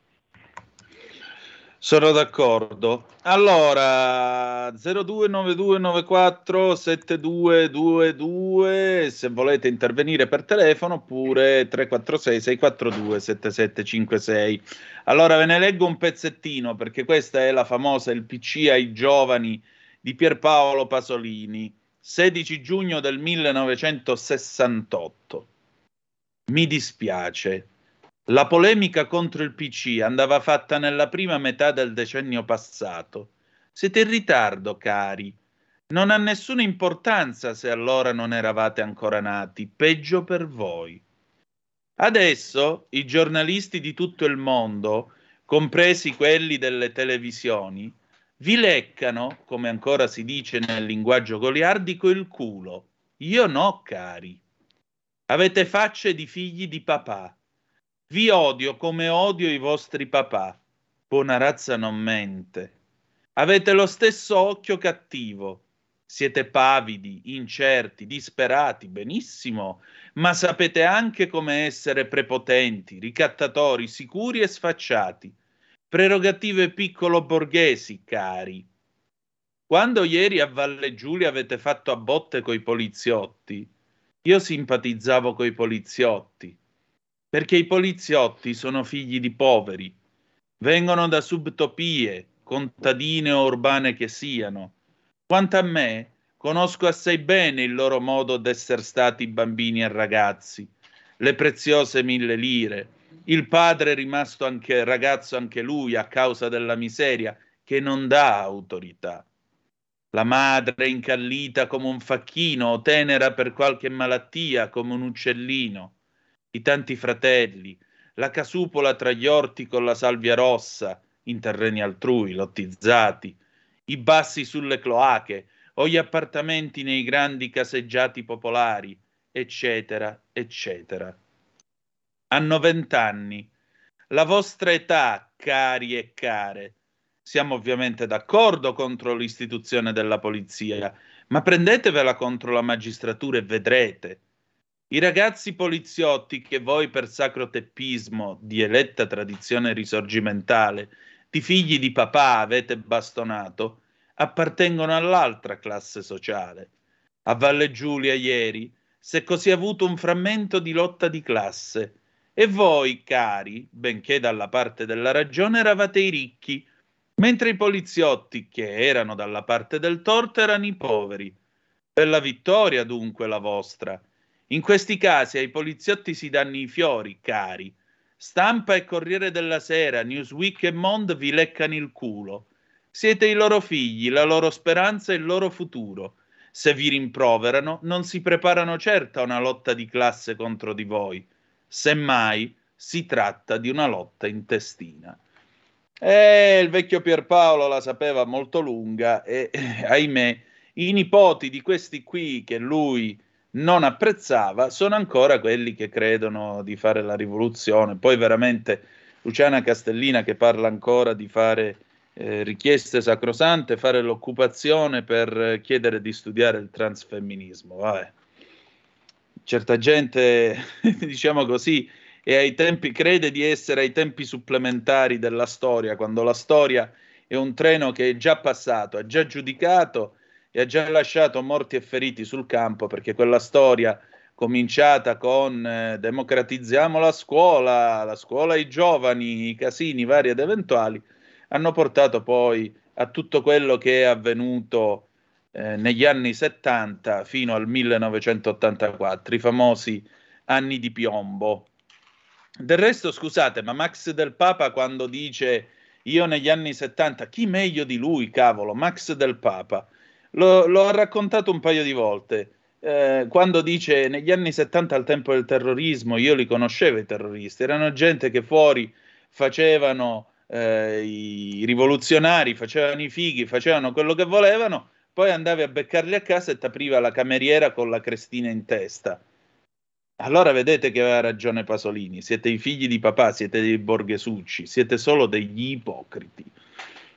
Oh, Roberto da Monza, eccolo qui, eh, chi fomenta disordini nelle scuole italiane, mi scrive al tre quattro sei sei quattro due sette sette cinque sei, sono quegli strani proletari con la R moscia, come diceva Giorgio Gabber, sono ricchi ma amano i poveri, sì, li amano a modo loro, nella misura in cui li possono strumentalizzare. Roberto, hai proprio ragione, guarda. Mary, prima il dovere e poi il piacere, questo era il motto dei miei tempi, potrei essere tua madre. Beh, guarda, anche a me dicevano prima il dovere e poi il piacere, e non sono nato certo eh, tanti anni fa, anzi. Poi chi c'è qui? Servirebbe... Eh, solo intuirlo con un sano discernimento, e il discernimento, ragazzi, bisogna saperlo fare, ma se non lo sai fare eh, succedono i guai dopo. E il discernimento, tra l'altro, è una pratica tipica dei gesuiti, quindi o sei un bravo gesuita o se no non ti riesce. Mm, no, diciamo di no, meglio di no. zero due nove due nove quattro sette due due due se volete essere dei nostri, oppure tre quattro sei sei quattro due sette sette cinque sei. Andiamo a dare un'occhiatina alle agenzie, va, vediamo che cosa succede in questo nostro vasto mondo alle diciannove e ventuno minuti e quarantacinque secondi di questo lunedì eh, ventidue di gennaio dell'anno del Signore duemilaventitré. Chi abbiamo poi per eh, qui Parlamento, condottiero? Ah, abbiamo un lungo intervento di Paolo Formentini sull'accordo, eh, oggi in eh, Parlamento si è ratificato l'accordo Italia-Albania. Mm. E sui molto migranti. Bene. Molto bene, molto bene. Ecco, a proposito dei pirati, io, mh, scusate se sembra che non ci sia, ma è che stavo leggendo i titoli della B B C. Eh, proprio a proposito della questione dei pirati, la B B C un'ora fa ha battuto questa, questo servizio della collega Catherine Armstrong e dice che due Navy SEALs dei, degli Stati Uniti, sapete chi sono i Navy SEALs? Non so, forse li avete visti in qualche film, sono queste eh, truppe d'assalto della Marina americana, truppe speciali, che eh, sono scomparsi nel corso di un'operazione per sequestrare delle armi made in Iran che erano dirette agli Houthi nello Yemen. Sapete che gli Houthi sono questo gruppo di terroristi fomentati e finanziati dall'Iran, i quali sparando missili contro le navi mercantili adesso ci faranno costare le cose che compreremo nei, eh, nei supermercati un sacco di soldi in più, perché le navi adesso impiegano venti giorni di più per arrivare in Italia.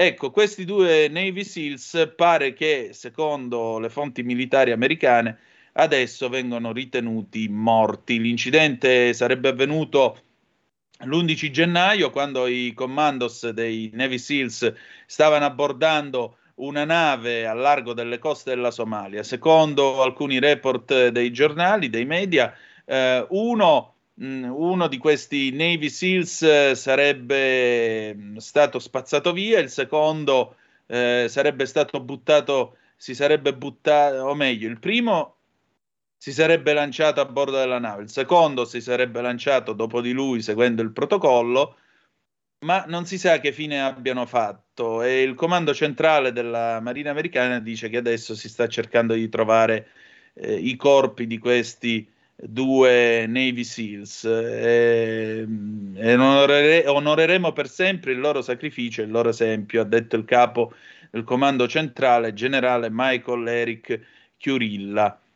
Tra l'altro questi corpi sono stati cercati da squadre navali, aeree di Stati Uniti, Giappone e Spagna negli ultimi dieci giorni, setacciando un'area di circa cinquantacinquemila chilometri quadrati d'oceano per individuare i commandos, e questo anche con l'aiuto di oceanografi e meteorologi.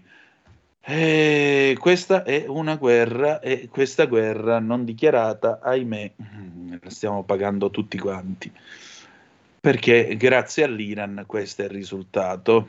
Va bene, abbiamo una telefonata, pronto, chi è là? Eccomi, Michele Caruso. Uè, Michele, ciao.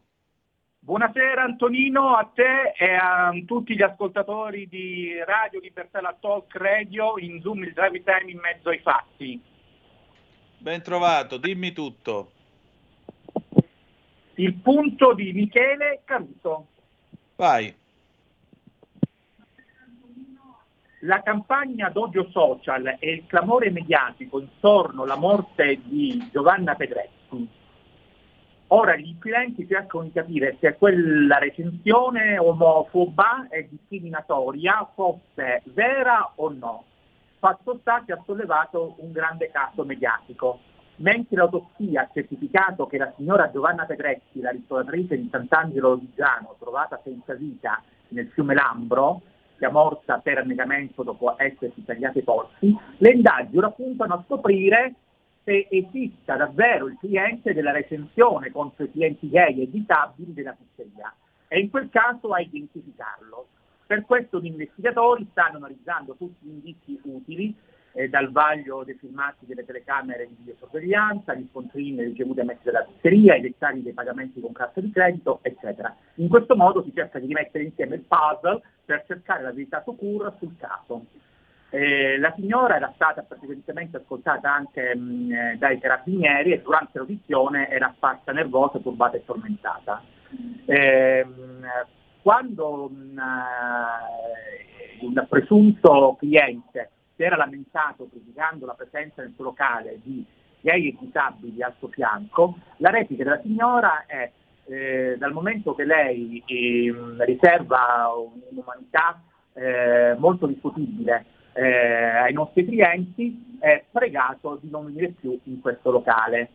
Eh, eh, anche Selvaggio Lucarelli con il suo compagno hanno risparmiato critiche, ma adesso, al di là del fatto che quella recensione fosse vera o fittizia, certo è che ehm, si è un po' esagerato, hanno veramente detto la qualunque eh, sui social, nascondendosi dietro la rete, eh, come al solito si dice, eh, facendo tanti leoni e poi magari, essendo altro, finendo sempre peroni. Dopo il ritrovamento esatto. del corpo della donna, la procura ha aperto un fascicolo contro ignoti per istigazione al suicidio, proprio per verificare se sia stato il clamore mediatico suscitato da quella recensione a spingerla a togliersi la vita. Oggi ci sono stati funerali e i familiari hanno chiesto niente fiori, ma solamente beneficenza per le erre esse a e l'Onlus.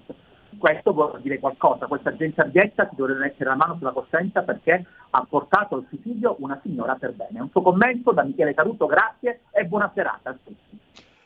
Grazie Michele, guarda, te lo dico molto rapidamente. Ammettia, ipotizziamo, ipotizziamo che questo post fosse falso. Allora ci sono le bugie e poi ci sono quelle che una volta venivano chiamate in certi educandati le bugie bianche. Le bugie bianche sono quelle che tu le dici e non fanno male a nessuno. Eh, ammettiamo pure che, per ipotesi, la signora abbia fatto volutamente una recensione finta, con un finto avventore che fintamente si sarebbe lamentato di avere presenti eh, n- accanto a sé nel consumare il suo pasto niente po' di meno che gay e eh, diversamente abili. La risposta della ristoratrice non mi pare sia stata: ah, lei ha ragione, le chiediamo scusa, anzi Hitler avrebbe dovuto fare bene a bruciarli tutti nei forni. No, è stata invece una risposta di civiltà dicendo: guardi, di clienti come lei noi non sappiamo che cosa farcene. Se fosse falso sarebbe una bugia bianca. Non avrebbe leso nessuno, non avrebbe leso nessuno, e comunque sarebbe stata una lezione di civiltà, sarebbe stato comunque un messaggio positivo, perché ripeto, quella signora che era una donna per bene, che faticava, lavorava e viveva la sua vita in santa pace, senza creare danno a nessuno, semplicemente stava cercando di far passare un messaggio di civile convivenza. Comunque lo aveva espresso. A me non interessa quali fossero le sue, le sue intenzioni. Ciò che è scritto leggere si vuole. Torno a ripetere, se fosse finto, sarebbe una bugia bianca. E io non condanno chi fa una bugia bianca. Piuttosto è qualcun altro che dovrebbe chiedersi che cosa abbia fatto, visto e considerato che per effetto moltiplicatore di quello che è il mondo dei social, questa donna si è uccisa.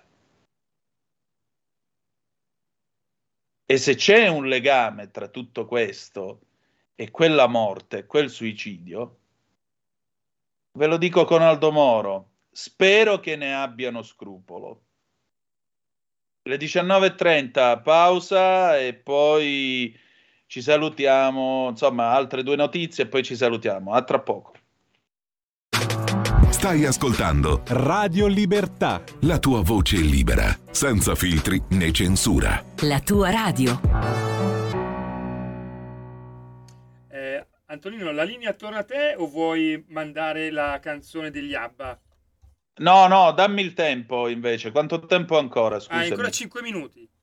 Ah, benissimo. Allora diamo un paio di notizie. Se qualcuno vuole telefonare abbiamo ancora tempo. zero due nove due nove quattro sette due due due oppure tre quattro sei sei quattro due sette sette cinque sei per le vostre zap o WhatsApp, che dir voglia. Sì, allora sono qua sulla pagina dell'ANSA e vi do la notizia d'apertura. Giorgia Meloni ha detto la sua e questa è stata aggiornata alle diciannove e ventidue, bella calda calda questa notizia. Meloni: non accetto lezioni da nessuno, decido all'ultimo se candidarmi alle europee, importante misurare il consenso. La missione U E in Mar Rosso è difensiva, dice la Premier a Quarta Repubblica, e sulla nomina di De Fusco: finito il mondo nel quale per le nomine pubbliche la tessera del P D fa punteggio. Era ora, aggiungerei io. State un po' a sentire, la missione navale, scrive l'ANSA, la missione navale U E nel Mar Rosso è, prevalent- è prevalentemente di politica di difesa. Da lì transita il quindici per cento del commercio mondiale, impedire il passaggio dei prodotti significa un, em- un aumento dei prezzi spropositato. Non possiamo accettare la, mi- la minaccia degli Houthi nel Mar Rosso. L'Italia ha sempre sostenuto la difesa della libertà di navigazione, lo facciamo nell'ambito delle nostre normative. Per questa missione europea di difesa non dobbiamo passare in Parlamento, ma quella di iniziativa statunitense avrebbe significato un passaggio parlamentare. L'Italia c'è, si assume le responsabilità. Così la Premier Giorgia Meloni a Quarta Repubblica. La mia idea di politica estera è avere la capacità di parlare con tutti, con quelli con cui sei d'accordo su più cose, ma anche con coloro con cui non puoi essere d'accordo, ha continuato poi il Premier o la Premier Giorgia Meloni, sempre ospite appunto di Quarta Repubblica, stasera in onda su Rete quattro, parlando dei suoi incontri internazionali, da ultimo quello di sabato col presidente turco Recep Tayyip Erdogan. Era pronta, le ha domandato Porro, citando lo slogan elettorale di Meloni, anche a trattare con Erdogan? Ero pronta a far contare l'Italia di più. Ero pronta a disegnare per questa nazione una politica estera fatta di rispetto per i propri interlocutori, di persone che non ti guardano dall'alto in basso, ma, ha aggiunto, hanno il coraggio di dire le cose come stanno, che chi si prende un impegno lo mantiene, che non tiene una posizione diversa quando parla privatamente con qualcuno e quando parla con la stampa. Con Emmanuel Macron penso che si potesse fare un po' più, un po' di più insieme, ha detto sempre la Meloni, che rispondeva a una domanda di Nicola Porro, che le domandava se il presidente francese eh, fosse tra quelli che hanno dato una mano all'Italia sul nuovo patto di stabilità. Il patto di stabilità non è il mio compromesso ideale, ma era il migliore compromesso possibile, ha aggiunto Meloni. L'alter- l'alternativa era tornare ai vecchi parametri, decisamente peggiori. Ci sono paesi in Europa che preferiscono i precedenti parametri perché più rigidi. Così la Meloni, secondo quanto riferisce l'Ansa. Una notizia di pallone: Gigi Riva dovrà sottoporsi a un intervento al cuore. Rombo di tuono, come lo chiamava Gianni Brera, dovrà subire un intervento al cuore, scrive l'Ansa, ma non particolarmente complicato. Parliamo appunto di Gigi Riva, il grande campione del Cagliari e della Nazionale Azzurra, ricoverato all'ospedale Brozzu di Cagliari. Il malore risale alla giornata di domenica, poi la corsa al pronto soccorso di Via Peretti con i medici che hanno disposto la degenza nel reparto cardiologia. Tra familiari e amici stretti di Rombo di Tuono trapela un certo ottimismo. Il problema dovrebbe essere superato grazie a un piccolo intervento. Intanto sui social i tifosi preoccupati scrivono tutti "Forza Gigi" sulle loro bacheche. Gigi Riva resta il capocannoniere della nazionale con trentacinque reti e numero undici dello scudetto del Cagliari nel millenovecentosettanta. Ora è presidente onorario della squadra sarda e ha settantanove anni compiuti lo scorso novembre. Il paziente è sereno, le sue condizioni generali sono stabili, scrive ancora l'Ansa. Così il primo bollettino medico della direzione dell'Arnas Brozzu sulle condizioni di Gigi Riva. E in particolare, spiegano i medici, attualmente è sotto sorveglianza del personale sanitario accudito dai familiari. Nei prossimi giorni si procederà con gli accertamenti clinici del caso. La direzione rende noto che sarà garantito un bollettino medico quotidiano. In bocca al lupo a Rombo di Tuono, figura leggendaria di un calcio romantico che non esiste più. Se permettete, Gigi Riva è stato anche un grande alfista, perché Eh, c'è uno dei sacri graal del mondo dell'Alfa Romeo, la famosa Montreal di Gigi Riva. Lui comprò quest'Alfa Montreal di colore arancione, c'è una fotografia di lui con l'Alfa Montreal e non si è mai saputo che fine abbia fatto quest'automobile. Qualcuno dice che la macchina sia ancora in Sardegna, gelosamente custodita da un eh, sardo, da un collezionista sardo che sarebbe anche tifoso del Cagliari e quindi ammiratore di Rombo di Tuono. Io vi dico la verità, su sto mistero ci ho perso qualche nottata, però non sono mai riuscito a venirne a capo. Comunque, se qualcuno di voi sa che fine abbia fatto l'Alfa Montreal di Gigi Riva, face, fatecelo sapere, che così daremo anche un po' di sollievo, un po' più di sprint al cuore di Rombo di Tuono. Va bene, noi abbiamo finito adesso qui Parlamento con Paolo Formentini, ci ritroviamo domani alle diciotto e zero cinque trattabili sulle magiche, magiche, magiche onde di Radio Libertà. Ci salutiamo con una smielatissima, sì, stasera proprio sono andato sul diabetico, smielatissima canzone d'amore dedicata eh, sulla base del silenzio alle coppie che si aspettavano durante la naja. Santa Rosa, Torna ritorna del millenovecentosettantanove. Grazie per essere stati con noi e ricordate che the best is yet to come, il meglio deve ancora venire. Vi ha parlato Antonino Danna. Buonasera. Qui Parlamento.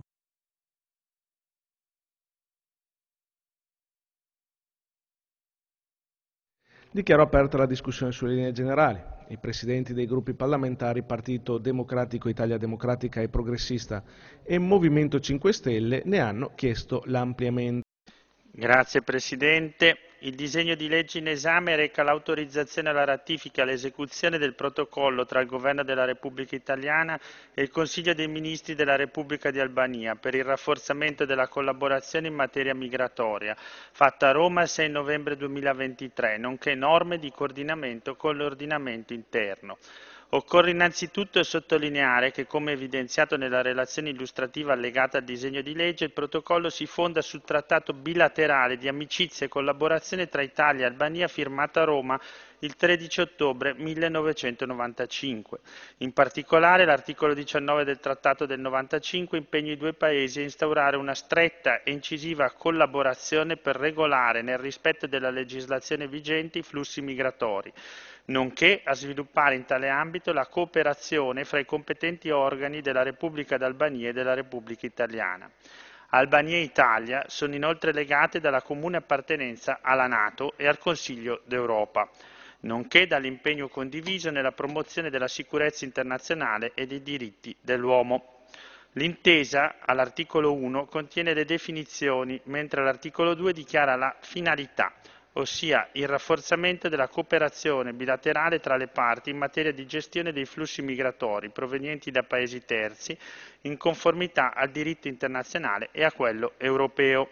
Secondo l'articolo tre, la parte albanese riconosce alla parte italiana il diritto all'utilizzo delle aree concesse a titolo gratuito per la durata del protocollo, ovvero l'area destinata alla realizzazione delle strutture per le procedure di ingresso e l'area destinata alla realizzazione delle strutture per l'accertamento dei presupposti per il riconoscimento della protezione internazionale e per il rimpatrio dei migranti non aventi diritto all'ingresso e alla permanenza nel territorio italiano. L'allegato uno le identifica rispettivamente in un'area ubicata presso il porto di Schengen e in un'area ubicata nell'entroterra presso la località di Giader. In tali aree la parte italiana può realizzare, ai sensi dell'articolo quattro, le strutture indicate nell'allegato uno. Tali strutture sono gestite dalle competenti autorità della parte italiana secondo la pertinente normativa italiana e europea. Le controversie che possono nascere tra le suddette autorità e i migranti accolti nelle suddette strutture sono sottoposte esclusivamente alla giurisdizione italiana. Il medesimo articolo quattro stabilisce inoltre che il numero totale di migranti presenti contemporaneamente nel territorio albanese in applicazione del protocollo non potrà essere superiore a tremila. Le competenti autorità albanesi consentono l'ingresso e la permanenza nel territorio albanese dei migranti accolti in tali strutture al solo fine di effettuare le procedure di frontiera o di rimpatrio previste dalla normativa italiana ed europea e per il tempo strettamente necessario alle stesse. Nel caso in cui venga meno per qualsiasi causa il titolo della permanenza nelle strutture, la parte italiana trasferisce immediatamente i migranti fuori dal territorio albanese. I trasferimenti da e per le strutture medesime sono a cura delle competenti autorità italiane. L'ingresso dei migranti in acque territoriali nel territorio della Repubblica di Albania avviene esclusivamente con i mezzi delle competenti autorità italiane. Le spese per l'allestimento di una o più strutture di ingresso dei migranti nel territorio della Repubblica d'Albania, come pure i costi delle strutture necessarie a garantire i servizi sanitari necessari, sono a carico della parte italiana. L'articolo cinque dispone che la realizzazione e la gestione delle strutture avviene nel rispetto della pertinente normativa italiana, senza necessità di permessi di costruire o altre formalità analoghe previste dalla normativa albanese, con il solo obbligo di trasmettere alle autorità albanesi il progetto e la documentazione inerente alla sostenibilità e alla funzionalità delle strutture. La parte italiana realizza inoltre le strutture dedicate al personale albanese addetto alla sicurezza del perimetro esterno delle aree. Tali spese sostenute dalla parte italiana sono esenti da imposte indirette e dazi doganali. L'articolo sei riguarda le questioni connesse col mantenimento della sicurezza delle aree, prevedendo la collaborazione tra le competenti autorità delle parti e in particolare le competenti autorità della parte albanese assicurano il mantenimento dell'ordine e della sicurezza pubblica nel perimetro esterno alle aree durante i trasferimenti via terra da e per le aree che si svolgano nel territorio albanese. Le competenti autorità della parte italiana assicurano il mantenimento dell'ordine e della sicurezza all'interno delle aree. Le competenti autorità della parte albanese possono tuttavia accedere nelle aree previo espresso consenso del responsabile della struttura stessa, in caso di incendio o di altro grave e imminente pericolo che richieda un immediato intervento. Le competenti autorità italiane adottano le misure necessarie al fine di assicurare la permanenza dei migranti all'interno delle aree, impedendo la loro uscita non autorizzata nel territorio della Repubblica d'Albania, sia durante il perfezionamento delle procedure amministrative che al termine delle stesse, indipendentemente dall'esito finale. Le competenti autorità italiane sostengono altresì ogni costo necessario all'alloggio e al trattamento delle persone accolte nelle strutture, compreso il vitto e le cure mediche, impegnandosi affinché tale trattamento rispetti i diritti e le libertà fondamentali dell'uomo, conformemente al diritto internazionale. L'articolo sette contiene disposizioni relative al personale italiano. Tra le altre cose segnalo quanto segue. Ingresso e soggiorno in Albania per le finalità previste dal presente protocollo è esente da visto, da permesso di soggiorno e da altre formalità previste dalla normativa albanese in materia di immigrazione. Le retribuzioni sono esenti da imposte sui redditi e da contributi per l'erogazione dell'assistenza sociale previsti dalla pertinente legislazione albanese. Il personale italiano non è soggetto alla giurisdizione albanese per gli atti compiuti nell'esercizio delle proprie funzioni, mentre risponde dei reati commessi al di fuori del servizio in violazione dei diritti dei cittadini albanesi o dello Stato albanese. Secondo l'articolo otto, l'accesso in territorio albanese di mezzi della parte italiana è regolato da successive intese tra le competenti autorità italiane e albanesi che entrano in vigore alla data della firma. Conformemente alle medesime intese è eseguita la procedura di trasferimento dei migranti in territorio albanese da e verso le aree. I costi relativi all'impiego dei mezzi dell'unità della parte albanese derivanti dalle disposizioni del presente protocollo sono sostenuti dalla parte italiana. Qui Parlamento. Avete ascoltato Zoom, il drive time in mezzo ai fatti.